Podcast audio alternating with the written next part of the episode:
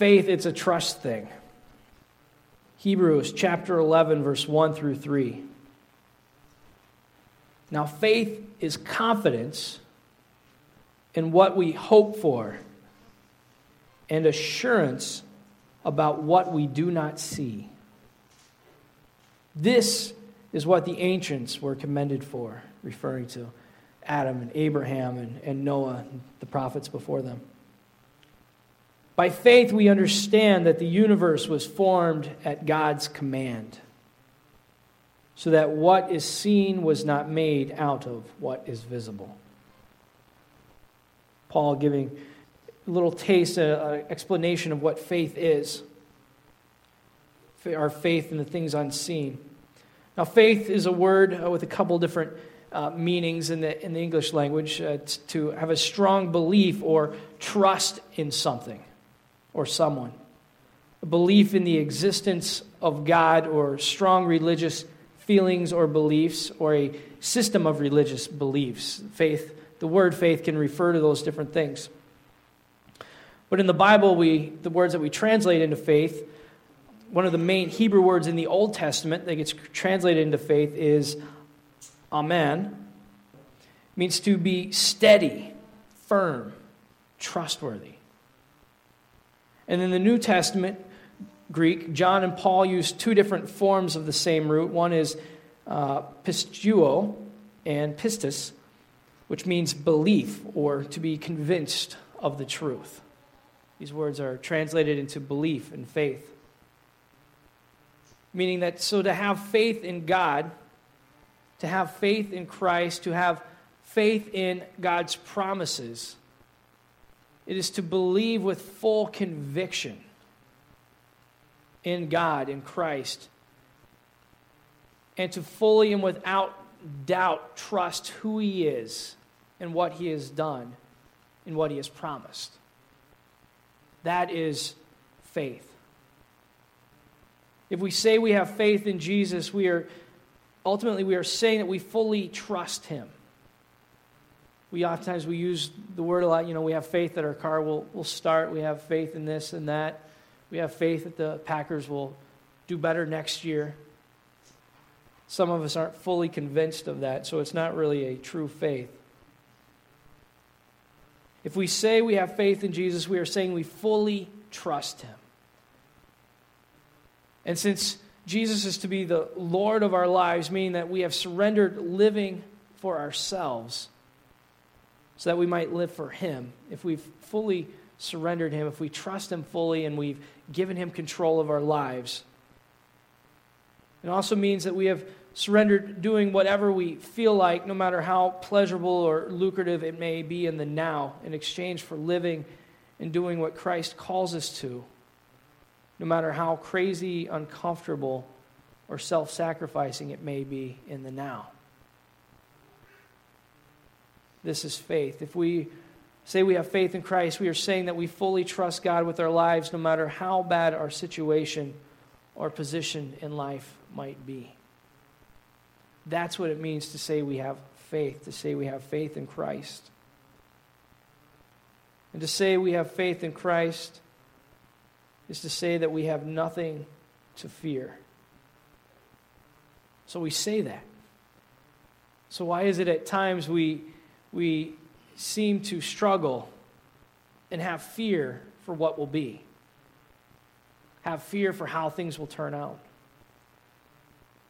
So, why do we often struggle to let go of control over our, our own lives and situations and allow God to take control?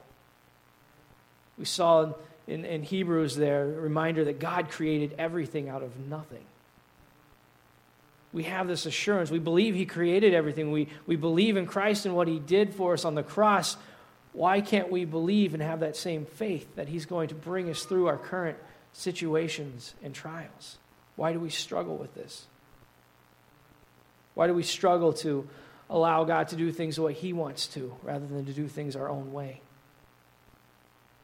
And for some of us, maybe we do give God control, but we, we still hang on white knuckled with fear and doubt, not truly trusting that He knows how to fly the plane, so to speak.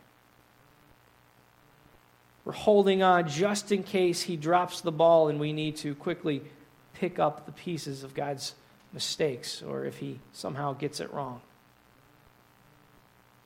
If we're honest with ourselves, there are times our faith is, is lacking. We struggle to fully trust God, and we, we struggle to give Him full control. We struggle to give Him control of our lives. It is often when we most need to, to trust God and to give Him control, those situations that are beyond us. It is in those situations that we most often struggle with fear, anxiety, and doubt, and we most often struggle to trust God. We seem to uh, struggle with trusting Him in the moments we need to trust Him the most. So, why do we struggle in our faith? Why do we struggle to trust God? We believe, have faith, have conviction beyond doubt that God is the creator of all, that He loves us, that He has set us free from death and sin through Jesus. We believe Jesus rose from the dead. We believe He's given us eternal life that He's taken care of us on the eternity side, but we somehow struggle to believe He will take care of us on this side of eternity. I believe, quite simply, much of it is to do with the fact that we have had our faith in other things and people broken time and time again. We've been let down by our, our government and elected officials time and time again by schools and teachers. We've been let down by jobs, bosses, coworkers, careers, churches, pastors, fellow believers. Even our friends and family, even by parents, spouses, and children. Those closest to us, those who we are most supposed to trust, have let us down from time to time. We are constantly told to trust and rely on this or, or that or this person or that person. And if we are let down or have had our trust broken one too many times, we, we begin to stop trusting in general. We stop relying on people or structures. And we turn oftentimes to the one person who probably has let us down more times than anyone else ourselves. And when we allow all of our past hurts and our fears and our, our insecurities to keep us from letting go of our fearful control, we, we don't give up control because we're afraid. We know we are imperfect. We, we expect ourselves to, to fail. We know we're going to fail. We know we're imperfect. We know we let ourselves down. And if we don't have that understanding and realization, then we got a whole other ball of issues to deal with. But we know we're imperfect. We expect ourselves to fail, but to fail, but we are still afraid that if we let go and let God have control, that for some reason He will or another, He will let us down. And then the one being who we know is perfect, the one person who we, we think we have faith in, that somehow, if we give him control, somehow, some way, he'll let us down, and then that image, that perfect image of God that we rely and trust on, will then be broken, and we'll be left with nothing. So, so oftentimes, we, we fail to give God control because we don't trust him to be God. We're afraid that he will be one more failure. We're afraid that he will be one more reason not to trust. I'm here to tell you this morning without a doubt that God will never break his promises to us. He has never and will never let us down. Deuteronomy chapter 31, verse 6 Be strong and courageous. Do not be afraid or terrified because of them, for the Lord your God is with you. He will never leave you nor forsake you. Paul echoes this in Hebrews chapter 13, verse 5. Keep your lives free from the love of money and be content with what you have, because God has said, Never will I leave you, never will I forsake you.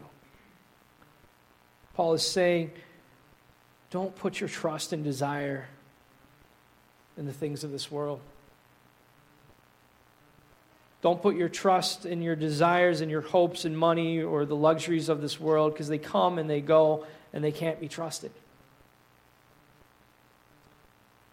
Paul says, but put your trust and your desire and your hopes in God, who can never be stolen, who can never be lost, who can never be squandered.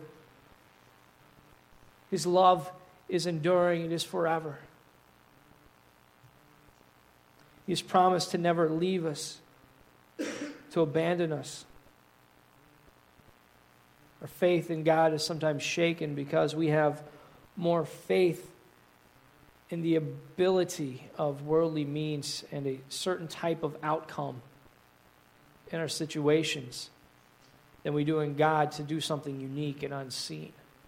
Our vision is very narrow and very small, and oftentimes when we, we think God has let us down, but the reality is that we've had a certain solution, we've had a certain picture in our mind of how things should be and how things should be set right.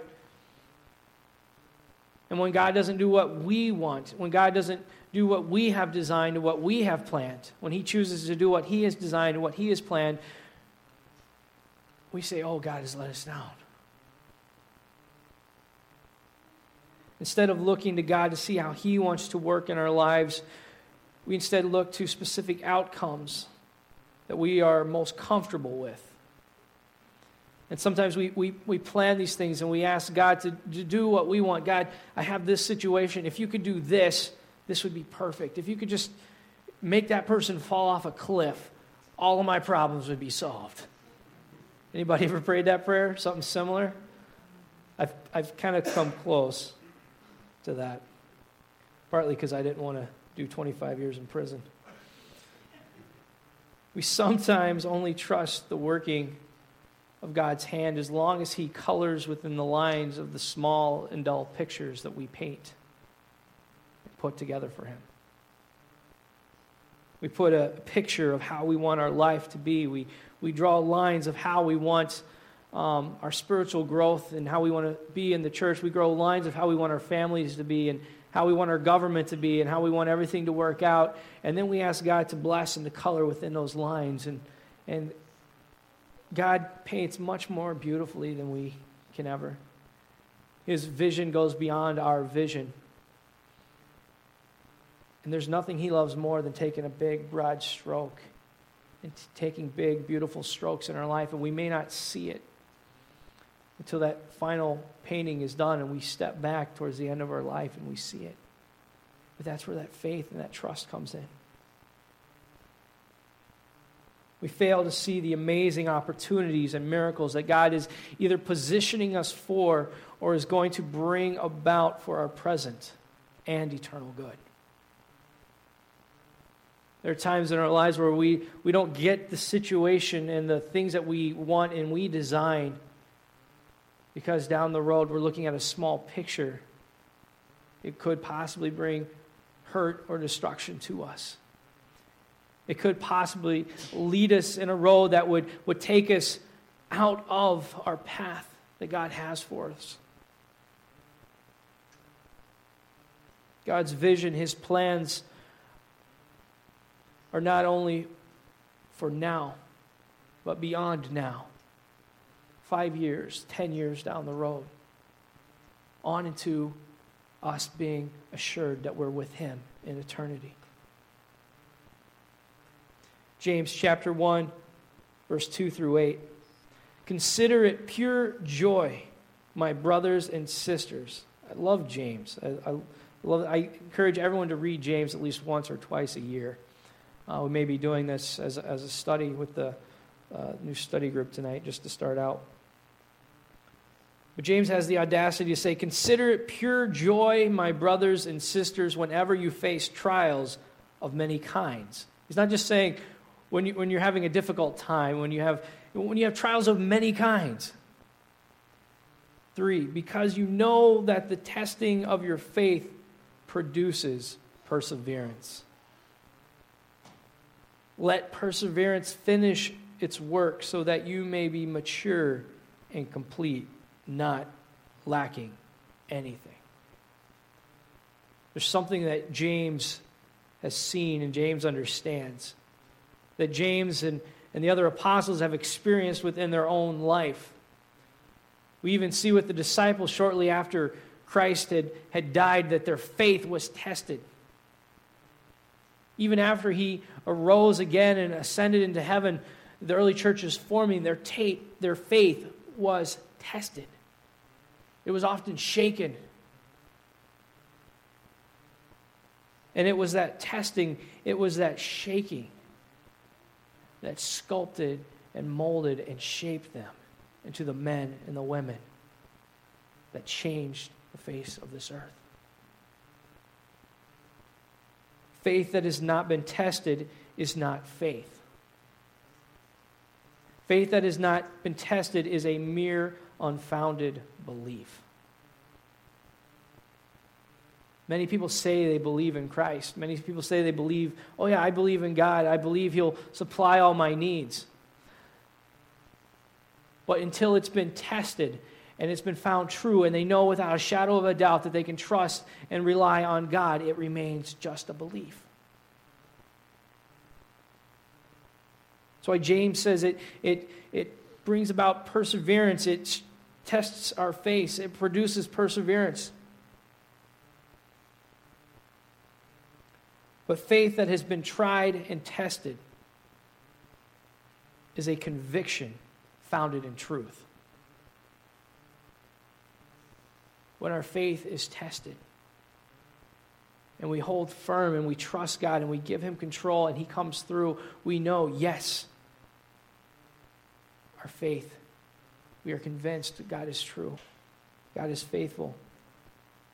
And we are able to stand with those around us going through difficult times with complete assurance. We're able to help be support and be rocks in other people's lives because we've gone through it. We know that God is faithful. How can we preach about a faithful God if we've never experienced his faithfulness? How can we preach a God who, who loves us and cares for us if we never give him opportunity to love and to care for us? Verse 5 If any of you lacks wisdom, you should ask God, who gives generously to all without finding fault, and it will be given to you. But when you ask, you must believe and not doubt, because the one who doubts is like a wave of the sea blown and tossed by the wind. That person should not expect to receive anything from the Lord. Such a person is double minded and unstable in all they do. James is saying it takes the Holy Spirit to reveal to us, to give us wisdom, to be able to see what God is doing in the things that are unseen. Takes the Holy Spirit to give us wisdom to understand how God is bless, going to bless and bring about opportunity in the trials of our lives. We don't always see it, we don't always understand it, and the vision may not be completely clear, we may not understand it yet. But there's that wisdom that, that fills us, and we know this situation is beyond my control. I have no answers, I have no solutions. But I know that my God will never leave me nor forsake me, and He's brought me through past trials, and He's going to bring me through this one. And so I know that God sees this problem, He sees this situation, and there are better things yet to come. And if we truly trust God, He will reveal to us. He will, if we ask Him, He will give us this wisdom. And He will give peace and strength that can only come from the assurance of knowing that we are in His hands, that peace that passes all understanding. That when everyone are looking around and saying, What are you going to do? How are you going to deal with this situation? When people around you are saying, You know what? I would just die or kill myself if that happened to me. Yet we're standing there with full peace and full assurance in the things unseen those unseen blessings and opportunities. That though the world, though the enemy, though Satan may have tried to use to bring us down, to, to, to destroy us, to wreak havoc and chaos in our lives, when we give it to God, He will take it and He will shape it into something beautiful. He will turn a theft into an opportunity to be blessed. He will take a hurt into an opportunity to heal and to grow stronger. You'll take an insecurity and turn it into a full assurance and faith of who we are in Him, knowing that we are loved and that we will never be forsaken. God responds and He moves on behalf of those who truly trust in Him. We cannot say that we truly worship and serve Him if we have put greater trust in ourselves or other people or other things. We worship what we trust. We worship what we have faith in. And if we have more faith in ourselves and more trust in ourselves than we do God, we are worshiping ourselves. And if we have more faith in the things and the structures of this world than we do in Christ, then we are worshiping the things of this world. When we see the things in our society and we become afraid and we fear that God has lost all control, and we look to things in this world to, to gain some control, to gain some form of peace, we are in essence worshiping those things, and we are no longer worshiping the God who created everything out of nothing, both the seen and the unseen. And as James said, when our faith is not in Christ, when our trust is in the things of this world, we get blown back and forth. And oftentimes we, we feel like our life is a little dinghy and we're out in a huge ocean. We're getting banged up and down. We're getting knocked around. And we wonder, why do I keep getting knocked around so much in life? Why are my emotions always up and down? Why can I never have peace? And it's oftentimes because we are not trusting in God. The storms of life will always blow. There will always be rough waves. There will always be times of trials and there will be times of testing. And James isn't saying rejoice in these things because God is sending these things to you. No, God does not cause pain, God does not cause uh, destruction. But he's saying rejoice in these things because in these moments, in these things, you will see your God move. You will see God's love lived out. You will see how God is positioning you for something better and you will be transformed into who God is calling you to be. God's love, his desire and intention intentions for us were tried and tested on the cross. We know that God will never leave us and forsake us. We know that we have full assurance in Christ. He walked through every testing, every trial imaginable on this earthly planet. He went through the trial and the testing of having the very presence of God separated from him as he hung on the cross and took our sins and our shame upon himself. Yet, because of his love, he endured. He knew that God in heaven was faithful and would hold his promise. And three days later, he rose from the dead. He rose to that promise. And that same promise we have that no matter what situation we have in life, no matter how our life may look or has been, that God will raise us to life. He will raise us out of our past situations, out of our current situations, into the hope and the purposes and the plans that He has for us. This alone is reason enough to have faith and to trust God.